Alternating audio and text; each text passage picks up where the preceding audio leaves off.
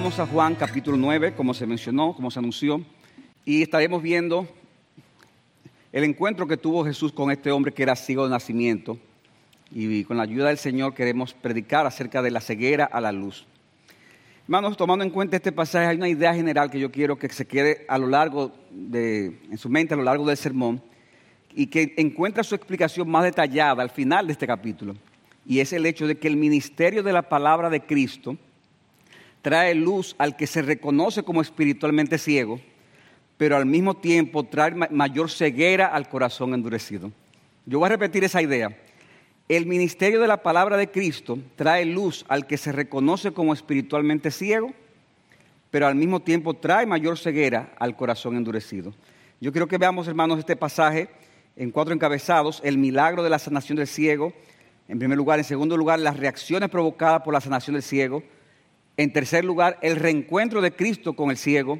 Y finalmente, el significado de la sanación del ciego. O sea que estos son los cuatro encabezados que lo vamos, lo que están tomando nota, lo vamos a repetir en la medida que desarrollemos el mensaje. Veamos en primer lugar, hermanos, el milagro de la sanación del ciego. La idea no es, hermanos, leer de nuevo todo lo que ya se ha leído aquí, pero podemos notar, hermanos, cómo en esta historia se menciona de una forma aparentemente fortuita que Jesús se encuentra con este hombre. Eh, y era común, hermanos, en esa época el pensamiento de que los infortunios de la vida eran normalmente consecuencias directas de acciones pecaminosas, sean personales o sean familiares. Y por eso es que en el versículo 2 los discípulos le preguntaron a Cristo, Rabí, ¿quién pecó, este o sus padres, para que naciera ciego? Hermanos, algunos comentaristas inclusive entienden que la pregunta partía de una creencia entre los judíos de que uno podía pecar incluso en el seno materno y que nació ciego por causa de los pecados que cometió mientras estaba en el vientre de la madre. Ahora, hermanos, no siempre las aflicciones que vienen a nuestras vidas son fruto de alguna acción pecaminosa que nosotros cometemos. Algunas veces sí, pero no siempre. Muchas de las cosas que suceden en nuestras vidas sabemos que son fruto de la realidad de que vivimos en un mundo que sufre los efectos del pecado en sentido general pero que puedan ser usados soberanamente por Dios para glorificarse de forma que muchas veces no esperamos. Y por eso Cristo le responde a sus discípulos, ni este pecó ni sus padres, sino que Él está ciego para que las obras de Dios se manifiesten en Él. Es increíble cuánto tiempo puede gastar una persona en buscar el origen de sus males. ¿Por qué me pasa esto a mí? Y esa, e, ese, e, ese, indagar eso es para, para al final lamentarse o para poder culpar a otro de su situación. Pero fácilmente podemos olvidar que lo más importante que podemos hacer en una aflicción o una enfermedad es decir, Señor, ¿de qué forma tú quieres que esta aflicción en mí manifieste tus obras? Vamos a hacer la pregunta más importante que tú tienes que hacer cuando estés en medio de una prueba, una aflicción. ¿De qué forma, Señor, tú quieres que a través de esta aflicción yo manifieste tu obra, tus obras. Porque hermanos, no se trata principalmente de ti o de mí, se trata principalmente de cómo Dios se ha de glorificar en tu vida y cómo en la gloria de Dios tú vas a encontrar tu bienestar. En el caso de este ciego de nacimiento, el Señor mostraría su actuar divino de forma soberana para por medio de atraer importantes verdades que iban más allá de la sanación de sus ojos físicos. Él es Cristo, la luz del mundo, como leíamos en el versículo 4 y 5. Esa luz física que recibiría daría testimonio de la luz espiritual que es el Señor. Pero Cristo vemos que decide operar esta señal de una manera, hermanos, que lucía poco higiénica y hasta humillante para este hombre. Óigame, él coge tierra, eh, arena, lo, llena de saliva, vamos, de saliva, y hace ese, barro mezclado con saliva, coge, viene y se lo pega en los ojos, se lo pega en la cara. O sea que ahora está ciego y sucio ahora. Pero no solamente está ciego y sucio, sino que dice, ahora mira, ve y lávate el estanque. Pero él todavía está ciego. Entonces ustedes se imaginan, ciego, sucio y caminando ahí para, para, que lo ayudaran a llegar al estanque. Óigame, eso debió haber sido humillante para este hombre. Pero hermanos, cuando una persona tiene un corazón creyente y humilde, no importa las condiciones ni los reclamos que le haga Jesús. Él hará todo lo que Cristo le pida, aunque eso parezca humillarlo. Porque hermanos, si Cristo nos humilla es para exaltarnos y para mostrar su gloria a nosotros. Y es a partir de la realización de este milagro que vemos entonces las reacciones que provocó en la multitud. Y eso es lo que quiero que hagamos en segundo lugar. Las reacciones provocadas por la sanación del ciego. Nosotros vemos la reacción de los vecinos, los versículos 8 al 12, que ya el pastor eh, leyó. Ellos estaban perplejos, sorprendidos por este milagro. Algunos hasta dudaban de su identidad. Y este hombre tiene que explicar cómo Jesús fue sanado, cómo, eh, fue sanado por Jesús. Pero a partir del versículo 18 nosotros vemos la reacción de temor que tuvieron sus padres, que también se leyó. Versículo 18. Los judíos no creyeron que había sido ciego y que había recibido la vista hasta que llamaron a los padres del que había recibido la vista. Le preguntaron, ¿es este tu hijo el que ustedes dicen que nació ciego? ¿Cómo es que ahora ve? Ahora, hermanos, los padres de este ciego, que había sido ciego, ya estaba sano, sabían que esta pregunta era comprometedora. Y la respuesta que le dieron a estos judíos fariseos dejaba mucho que desear. Y el texto mismo nos dice la razón. Versículo 20. Los padres les contestaron, sabemos que este hijo es nuestro hijo y nació ciego. Pero ¿cómo era ver? ¿No, lo sabemos? ¿O quién le abrió los ojos? Bueno, no lo sabemos. Pregúntenle a él, ya que él es mayor de edad, él hablará por sí mismo. Sus padres dijeron esto porque tenían miedo a los judíos, porque los judíos se habían puesto de acuerdo que si alguien confesaba que Jesús era el Cristo, fuera expulsado de la sinagoga. Por eso dijeron, mayor, él es mayor de edad, pregúntenle a él. Y podemos ser, hermanos, duros con los padres de este hombre, pero hermanos, ser expulsado en ese contexto tenía duras implicaciones desde el punto de vista social, económico y religioso, sobre todo para personas pobres porque habían beneficios que se recibía por tú ser parte de la comunidad, pero que ahora tú no lo ibas a tener. Ellos eran muy pobres, al punto de que su hijo era un mendigo, tenía que pedir en las calles. Imagínense si eso le añade que iban a ser expulsados estos padres, ¿cómo, cómo iban a vivir? Pero aún así, mis hermanos, estos padres debieron estar más preocupados por decir la verdad de este maravilloso milagro hecho por Cristo a su propio Hijo, aún a pesar de las consecuencias. Pero ellos prefirieron mentir. Ellos mintieron. ¿Cómo se sanó? No lo sabemos. Eso fue una mentira. Ellos prefirieron, hermanos, no meterse en eso, a pesar de que su hijo de sus entrañas, que nació ciego, ahora veía completamente y claramente. Tal vez tú estás aquí, tú has visto el obrar de Dios, cambiando vida de personas que están muy cerca de ti. Y aunque sabes que se debe a la obra de Jesucristo, tú prefieres no reconocerlo para que no te identifiquen como cristiano por la consecuencia que eso te traerá. Tal vez tú estás aquí y, y tú sabes que es la obra del Señor. Lo que está cambiando, ese amigo que te invitó, a ese familiar tuyo, que antes era mujeriego, antes era bebedor y ahora resulta que, cambió todas esas cosas. Pero tú prefieres no, no identificarte. Y mi amigo, no hay nada más necio que esa actitud. Preferir que se mantenga en tu vida el favor de los hombres, que al final no llena tu alma y perder el favor de Dios por siempre, que es la fuente de todo bien. Al fin y al cabo, lo que estos padres hicieron reveló que la gracia de Dios no había operado en esos padres, a pesar de que eran miembros de la sinagoga, de una comunidad muy religiosa. Ellos prefirieron no confesar al Salvador ni gozarse por lo que a su hijo le había ocurrido, con tal de mantener los beneficios de la religión. ¡Wow, increíble! ¡Qué paradójico! Para tener los beneficios de la religión, negaron al que es el autor de la verdadera religión, nuestro Señor Jesucristo. No hay nada más necio que esa actitud. Pero también vemos en el pasaje la reacción que más se destaca, que es la de los fariseos, que está de los versículos 13 al 34. Ellos también indagaron lo ocurrido y aunque algunos de ellos se mostraron perplejos por este tipo de milagro, al final vemos que la reacción fue una reacción de desprecio, cuestionando el hecho de que el milagro se había hecho en el día de reposo, cuestionando de que no sabían el trasfondo de, Jesús y cuestionando de que el milagro se le hiciera a un hombre que era un mendigo y un ciego de nacimiento. Oigan, oigan, qué increíble. Y aparte del interrogatorio que le habían hecho a sus padres, el pasaje, el capítulo registra cómo al ciego, al que había sido ciego, le preguntan una y otra vez lo mismo. Una y otra vez lo mismo. Se parece, ¿verdad?, a estos interrogatorios que se hacen en muchos lugares donde eh, ahí está el acusado o está el testigo y se le pregunta lo mismo, pero, pero al final no, es para que diga la verdad, es para que diga lo que te están preguntando, quiere que tú digas. Y eso fue lo que sucedió con el interrogatorio a este que había sido ciego, versículo 15. Entonces los fariseos volvieron a preguntarle cómo había recibido la vista y él dijo, me puso barro sobre los ojos y me lavé y veo. Versículo 17, entonces dijeron otra vez, ¿qué dices tú de él ya que te abrió los ojos? Él dijo, es un profeta. Versículo 26, le dijeron entonces, ¿qué te hizo? ¿Cómo te abrió los ojos? Óyame la misma pregunta, una y otra vez.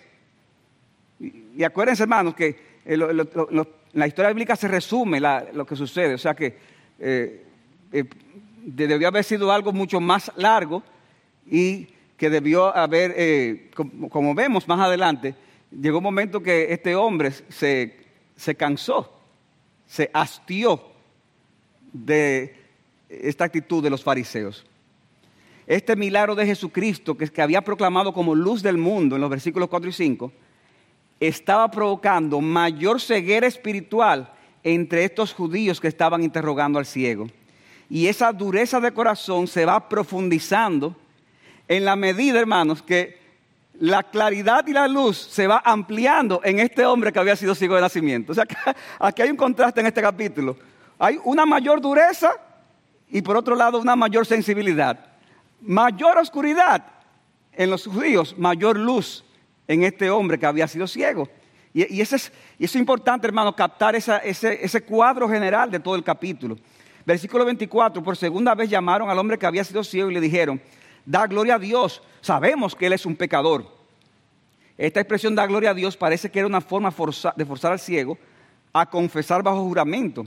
Y querían que en esta confesión afirmara que Jesucristo era un pecador para así poder descalificarlo como un enviado especial de Dios. Pero en todo momento, hermanos, este hombre se mantiene firme en sus respuestas, hablando sin temor de acuerdo a la luz que tenía. Y Hermanos, es interesante esta historia, cómo él reconoce, mira, yo no tengo toda la información de Jesús en este momento. Porque le estaban preguntando una serie de detalles, pero dice el versículo 25, podemos eh, leer ahí. Entonces él le contestó, si es pecador no lo sé, una cosa sé, que yo era ciego y ahora veo. Wow. Muchas veces, hermanos, podemos dar testimonio de los milagros que han ocurrido en nuestras vidas como forma de testificar a las personas de quién es Jesucristo, a pesar de que no tengamos toda la información bíblica necesaria, ni todos los argumentos apologéticos, ni todos los argumentos para responder todo y cada una de las interrogantes que tenga esa persona. En ese sentido, mi hermano, mira qué tremenda oportunidad Dios te concede de decirle al mundo cómo fue tu vida en el pasado y cómo Cristo te resucitó, cómo Cristo te salvó. Yo recuerdo hace varios años que aquí estuvo predicando Pastor Otto Sánchez, muy querido por nosotros, y nos recuerdan una anécdota que él decía de un hombre que salió de, que era parece cobrero y sudoroso, cansado del día, se montó en una guagua pública y la guagua pública comenzó a repetir unos trataditos y había un señor ahí muy preparado muy inteligente y comenzó a decirle, pero ven acá, tú lo que eres un ignorante. ¿Tú has leído acaso a Marx? ¿A quién? ¿Tú has leído a Angel? ¿Tú has leído a fulano? Y comenzó a decirle varias cosas.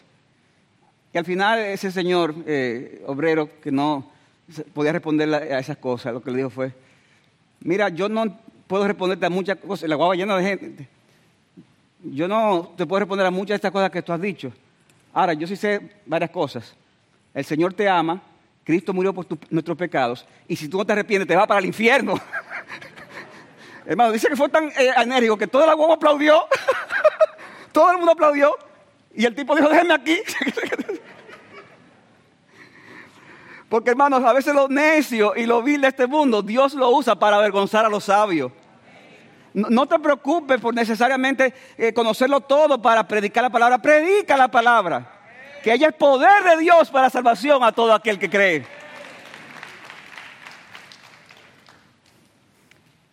Al no escuchar los fariseos lo que querían, él vuelven y lo interrogan una vez más. Y, hermanos, es interesante, dice el versículo 26, ellos volvieron a preguntar, ¿qué te hizo? ¿Cómo te abrió los ojos? Y él les contestó, ya hastiado. Ya les dije y no escucharon. ¿Por qué quieren oírlo otra vez? Pero entonces, hermanos, le tiré una última pregunta que le dolió. ¿Es que también ustedes quieren hacerse discípulos de Cristo? Oiga, me apretado este hombre. Apretado en dominicano es, no sé, ¿cómo se dice apretado? Aguerrido, aguerrido, sí, porque esta última pregunta, hermano, fue un insulto contra estas personas. ¿Quién se cree este mendigo? Y lo acusan de, que ellos eran discípulos de Moisés y él discípulo de alguien que no conocía. Versículo 28 y 29. No sabemos, eh, versículo 29, que Dios, eh, sabemos, perdón, que Dios habló a Moisés, pero en cuanto a este, no sabemos de dónde es. Ellos no sabían de dónde venía Jesús, pero al final no lo sabían porque a ellos no les interesaba la verdad. Hermanos, hay personas que son ignorantes de muchas cosas, pero son responsables de su ignorancia. Usted ha oído gente que dice, ay, pero yo no sabía que en el aborto se mata una vida. Eso es ignorancia, pero una ignorancia a la cual tú eres responsable. Porque, porque tú no indagas. ¿Por qué tú no indagas con respecto a los negocios millonarios que hay detrás de, la venta de órganos, de fetos, de la, de la agenda eh, que hay de la ideología de género? ¿Por qué tú no indagas? Porque la ignorancia en estos casos no es justificable. Ellos decían, no sabemos de dónde viene Jesús, pero nada más tenía que averiguarlo. Y este mendigo, hermano, que había estado ciego, no solo había con su actitud evidenciado que había recibido sanación física, sino también que había recibido sanación espiritual, a pesar de que le faltaba todavía mucha información de quién era Jesús. Y por eso, hermanos, de una forma contundente, le responde a estos sabios y le dice, versículo 30. El hombre le respondió, cuando le dijeron, este hombre no sabemos de dónde es, le dicen los fariseos. Él dice, pues en esto hay algo asombroso, que ustedes no sepan de dónde es y sin embargo a mí me abrió los ojos. Sabemos que Dios no oye a los pecadores, pero si alguno teme a Dios y hace su voluntad, a este oye. Hermano, es el ciego que está hablando, el mendigo. Desde el principio jamás se había oído decir que alguien abría los ojos a un ciego de nacimiento si este viniera de Dios, no podría hacer nada. Wow, qué poderoso testimonio le está dando este hombre, que era completamente inculto a hombres que eran totalmente cultos. Aquí vemos, hermanos, de una vez más, como decía, Dios usando los necios de este mundo para avergonzar a los sabios. Los necios de este mundo para avergonzar a los sabios. Recuerdo la conversión de Spurgeon, como a los 15 años se había leído no sé cuántos puritanos había ya escrito eh, eh, eh, algunos artículos, inclusive ya hasta había ganado alma para Cristo sin ser creyente. O sea, una cosa impresionante. Y por un problema atmosférico no llegó ese domingo con 15 años a la iglesia de su abuelo que iba a predicar, o su papá, ahora no recuerdo.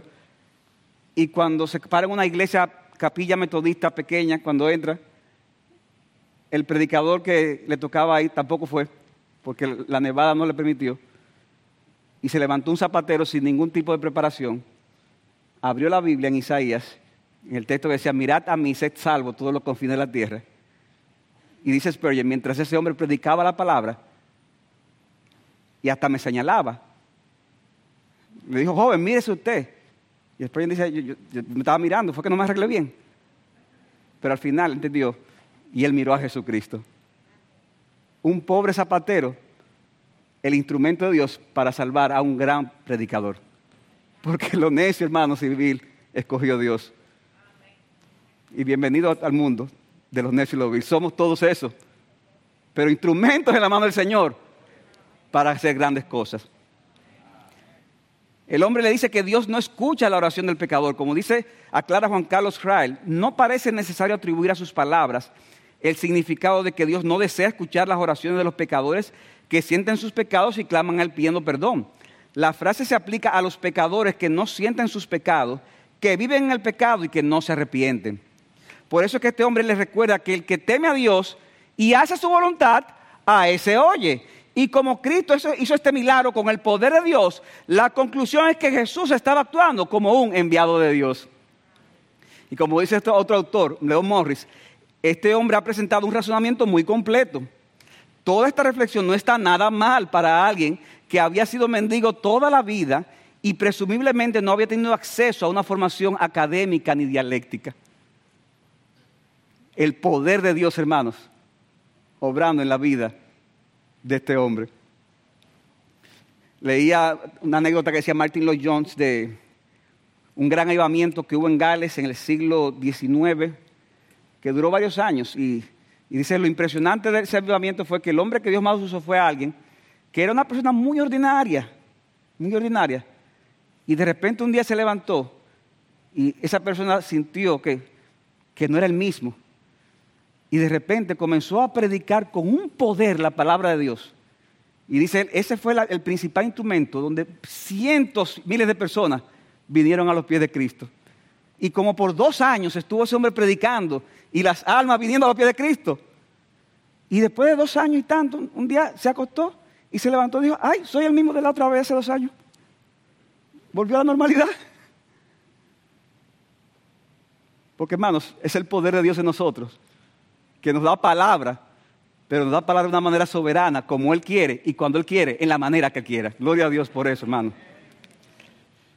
Y Señor le dio palabra a este hombre para decir lo que dijo.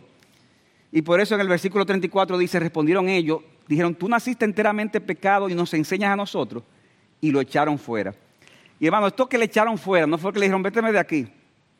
Es que la amenaza que le hicieron a que sabían sus padres, la aplicaron sobre este hombre. Como dice Donald Carson, el comentario lo echaron fuera sugiere que lo que sucedió fue la excomunión que los padres del hombre temían, no meramente la expulsión del lugar donde tenía lugar la discusión. De modo que este hombre pagó la consecuencia de dar testimonio de Cristo al quedar prácticamente excluido de todo lo que el judaísmo representaba. Pero hermano, la historia no termina ahí. Y ahora vemos la conversación más importante que tuvo este hombre, que es lo que nos lleva a nuestro tercer punto, el reencuentro de Jesús con el ciego de nacimiento. A partir del versículo 35. Luego de él haber sido sanado, el ciego no, había, no se había encontrado con Jesús. O sea, él nunca lo había visto todavía físicamente. Pero hermano, nuestro Señor se le acerca, luego de que él sufrió el escarnio por dar testimonio público a favor de un Cristo que él no conocía personalmente. Ahora este ciego sanado se reencontraría con aquel que le dio la vista a sus ojos, pero que sobre todo había abierto sus ojos espirituales. Y dice el versículo 35, Jesús lo vio que lo habían echado fuera y hallándole le dijo, y hermano, a mí me, me, impacta de verdad esta forma de Cristo acercársele. ¿Crees tú en el Hijo del Hombre? ¿Crees tú en el Hijo del Hombre? Y él, que no tenía toda la información todavía en ese momento, responde, ¿y quién es, Señor, para que yo crea en Él? Dime dónde está, que ya yo sé lo que Él hizo a mi vida y yo quiero ahora demostrar públicamente el resultado de ese cambio que hizo en mi corazón. Y Jesús le dijo, pues tú lo has visto y el que está hablando contigo, ese es. Este hombre que había sido un mendigo y ciego toda su vida, con todas las penurias que implicaba, una vida llena de carencias, de otras posibles enfermedades, de desprecio, ahora que tiene la oportunidad, y ahora que tenía la oportunidad, perdón, de rehacer su vida de una manera increíble por esta sanación milagrosa, entonces lo que sucede es que lo expulsan de la comunidad judía, lo que implicaba que iba a perder muchos privilegios que podía haber tenido, como ya vimos. Probablemente sus mismos padres, hermanos, sus padres y otras personas allegadas evitarían juntarse con él para no correr la misma suerte de la expulsión. O sea que vemos una persona que es sanado y ahora en algunos aspectos la situación está peor. De modo que lo que debía ser un motivo de intensa alegría y emoción podría convertirse en una situación de tristeza y depresión. Pero mis hermanos, cuando somos desechados por el mundo, entonces somos recibidos por el Salvador. Y cuando somos recibidos por Jesús, tenemos entonces un mayor conocimiento de su persona, para que así nuestra fe en Él esté mucho mejor fundamentada.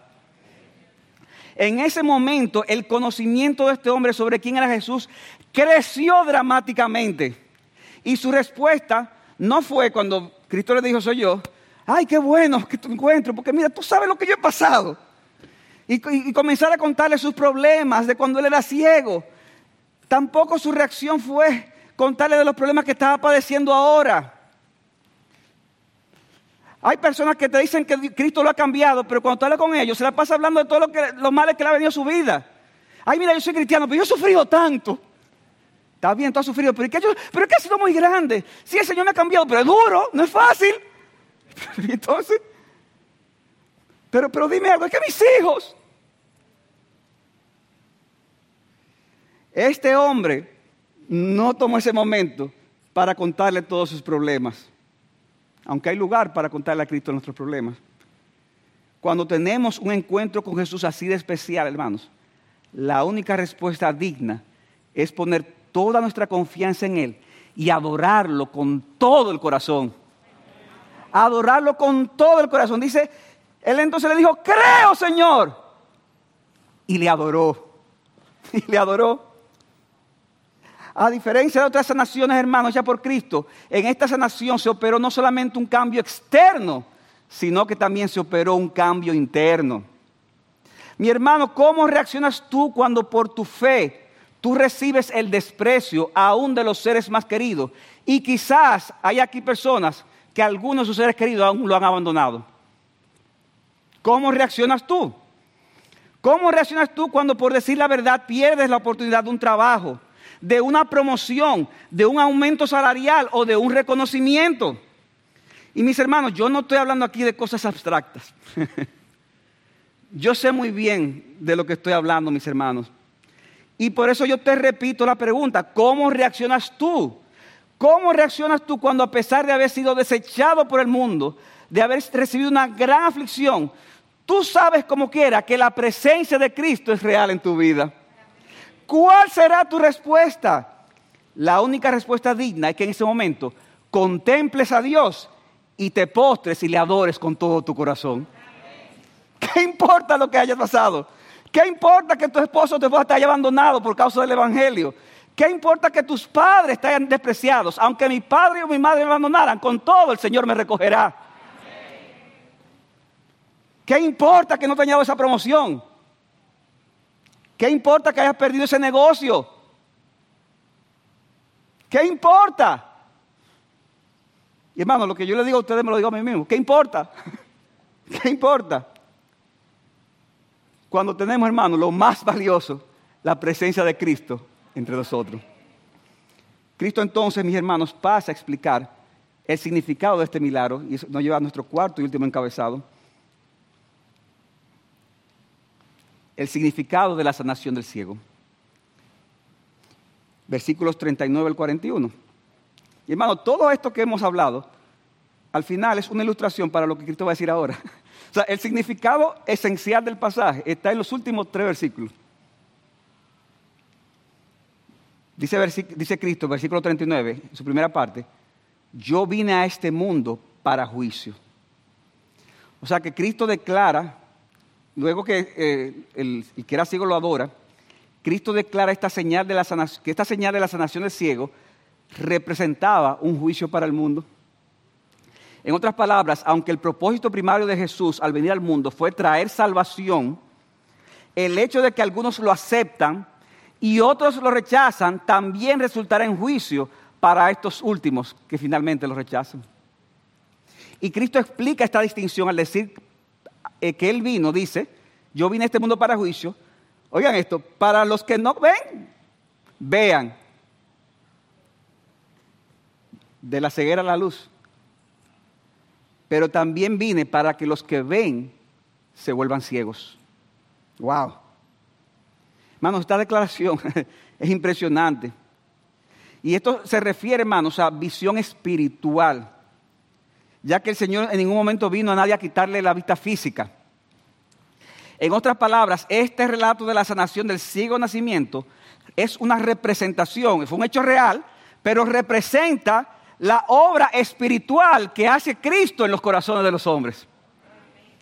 Así como el Señor hizo físicamente con este hombre, de igual manera hace con aquellos que están ciegos espirituales. El hombre en su estado natural no puede ver la hermosura del Señor, porque está ciego espiritualmente hablando.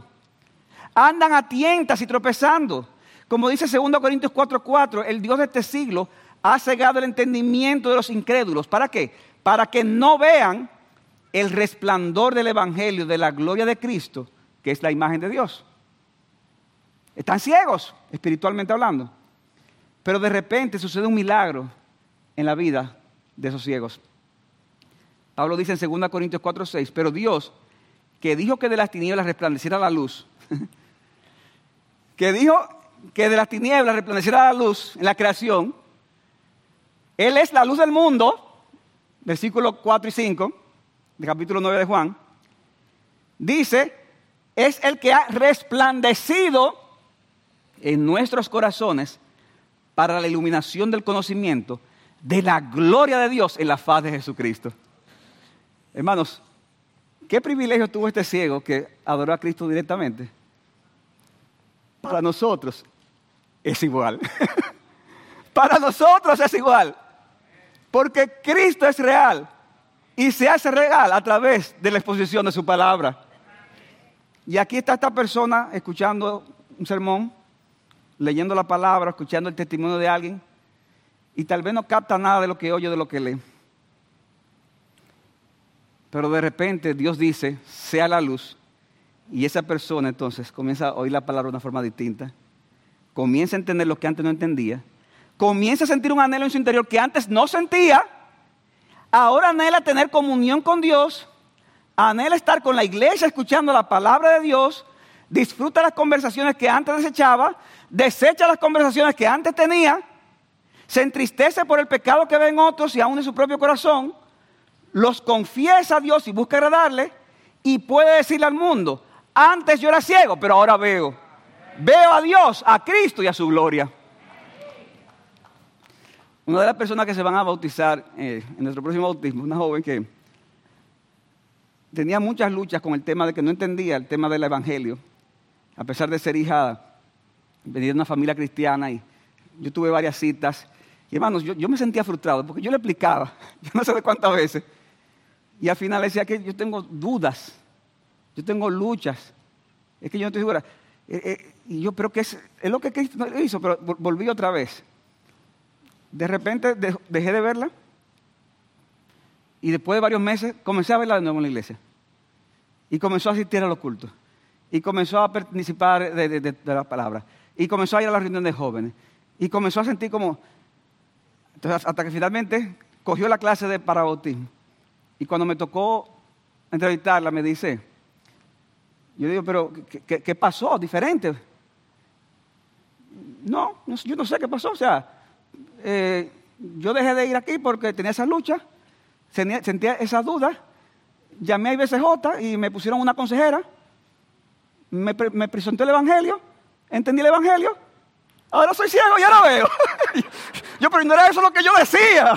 Pero ¿cuántas veces yo lo dije? Mi hermano, es la obra de Dios. Nosotros somos un instrumento. Gracias a la hermana, por cierto, que le explicó el Evangelio. Porque ahora está que entiende el Evangelio, goza el Evangelio y vive el Evangelio y se va a bautizar junto con nosotros. Pero ¿qué fue lo diferente que yo le dije, hermanos? Que Dios en un momento dado dijo, sea la luz.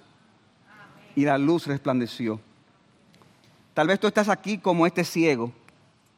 Tú me estás escuchando, pero tú no puedes ver a Cristo en su hermosura. Porque eso requiere una obra sobrenatural. Tú necesitas que Dios te dé esa visión. O sea, no, es que tú la perdiste, es que nunca la has tenido como el ciego de nacimiento. Ruégale entonces a Dios que haga ese milagro en tu vida. No lo suelta hasta que lo puedas ver. No lo suelta hasta que lo puedas oír. Hasta que experimente lo que dice 1 Corintios 2.9. Cosas que ojo no vio, ni oído yo, ni han entrado al corazón del hombre, son las que Dios ha preparado para los que la aman. Pero Dios nos las reveló por su Espíritu. O sea que podemos apropiarnos de esa promesa el día de hoy. Pero cuando este mensaje es rechazado, entonces se convierte en un mensaje de juicio, como dijimos. Y esto es lo que significa la última parte de la declaración de Cristo. Yo he venido para que los que ven se vuelvan ciegos. Wow. O sea, y hermano, aquí hay una ironía. No es que este segundo grupo tenía visión espiritual, es que ellos creen que ven y por tanto, como creen que ven, no reconocen que necesitan a ese oftalmólogo todopoderoso para que lo sane y le dé la visión completa. Eso es lo que pasa. Tú no, tienes esa no ves esa necesidad. Y eso te llevará entonces a una ceguera mayor. Y por eso dice el versículo 40 que algunos de los fariseos que estaban con él oyeron esto y le dijeron, ¿acaso nosotros también somos ciegos? Ellos entendieron que era hacia ellos que se referían. y, esto entonces? Ellos sintieron que Cristo los estaba llamando ciegos en el sentido espiritual. Y la respuesta de Cristo es, fue fulminante, versículo 41. Jesús le dijo, si fuerais ciegos, no tendríais pecado. Pero ahora porque decís vemos, vuestro pecado permanece. En otras palabras, si ellos fueran ciegos en el sentido que Cristo usa el término aquí, personas que reconocen su ceguera espiritual, entonces no tendrían pecado. Es decir, no tendrían ningún obstáculo que les impidiera buscar la sanación espiritual de parte del Señor. Pero ellos negaban que que tuvieran esa ceguera y eso era peor ya que entonces su pecado permanecía, es decir, permaneció una incredulidad, una dureza. Y lo que estaba supuesto hacer la palabra de Dios, que era transformarlo, lo que hacía era que lo endurecían más, más, más y más. Y hermanos, hay momentos en que la dureza puede ser tan grande que ya lo único que, se, que queda esperar es el juicio de Dios sobre una persona. Por eso dijo el Señor, que en ellos se cumple la profecía que dice, al oír oiréis y no entenderéis, y viendo veréis y no percibiréis. ¿Por qué? Porque el corazón de este pueblo se ha vuelto insensible y con dificultad oyen con sus oídos y sus ojos se han cerrado para que no vean con los ojos y oigan con los oídos y entiendan con el corazón y se conviertan y yo los sane. Mi amigo, cuidado con negar tu ceguera espiritual para que no te suceda como a estos hombres que al final rechazaron a la luz del mundo y quedaron en mayores tinieblas espirituales. Reconócelo ante el Señor para que entonces Él venga a tu vida con poder y tengas una visión espiritual perfecta y completa y puedas entonces adorar el nombre del Señor al poder entonces contemplar la hermosura de nuestro Salvador. Hermanos, a la luz de esto que hemos aprendido hoy, yo quiero concluir con una pregunta final. ¿Cuál será tu respuesta, mi hermano, ante este Jesús que ha sido presentado en esta mañana? ¿Cuál será tu respuesta? Spurgeon, hablando de este mismo pasaje, dijo lo siguiente. Mis momentos más felices son cuando estoy adorando a Dios, cuando adoro realmente al Señor Jesucristo. Es lo más aproximado a cómo será en el cielo, donde en los días y noches el pueblo ofrecerá adoración perpetua al que está sentado en el trono y al Cordero por lo tanto, ¿qué momento memorable hubo de ser para este hombre cuando adoró a Cristo? Ahora bien, si Cristo no era Dios, el hombre era un idólatra, un adorador de hombres. Si Cristo no era Dios, entonces no somos cristianos, somos unos incautos engañados, somos idólatras, tan malos como los paganos por quienes sentimos compasión. Pero bendito sea su santo nombre. Él es Dios y sentimos que el deleite supremo de nuestra vida es adorarle. No podemos taparnos la cara con nuestras alas porque no las tenemos, pero podemos tapárnoslas con su propio manto de justicia cuando sea que nos acerquemos a Él. No podemos cubrir nuestros pies con nuestras alas como lo hacen los ángeles, pero tenemos su sangre y su justicia como cobertura para nuestros pies y como alas, como y como alas con las que podemos volar hacia Él. Y aunque no tenemos coronas que podamos arrojar a sus pies, sí tenemos algo digno de honra y lo ponemos a sus pies y clamamos. La gloria, Señor, no es para nosotros, no es para nosotros, sino para tu nombre, por causa de tu amor y de tu verdad. Hermanos, ¿cuál va a ser tu respuesta? Que sea esta tu respuesta y mi respuesta ante este Jesucristo que ha sido presentado hoy en esta mañana. Gloria sea el nombre del Señor.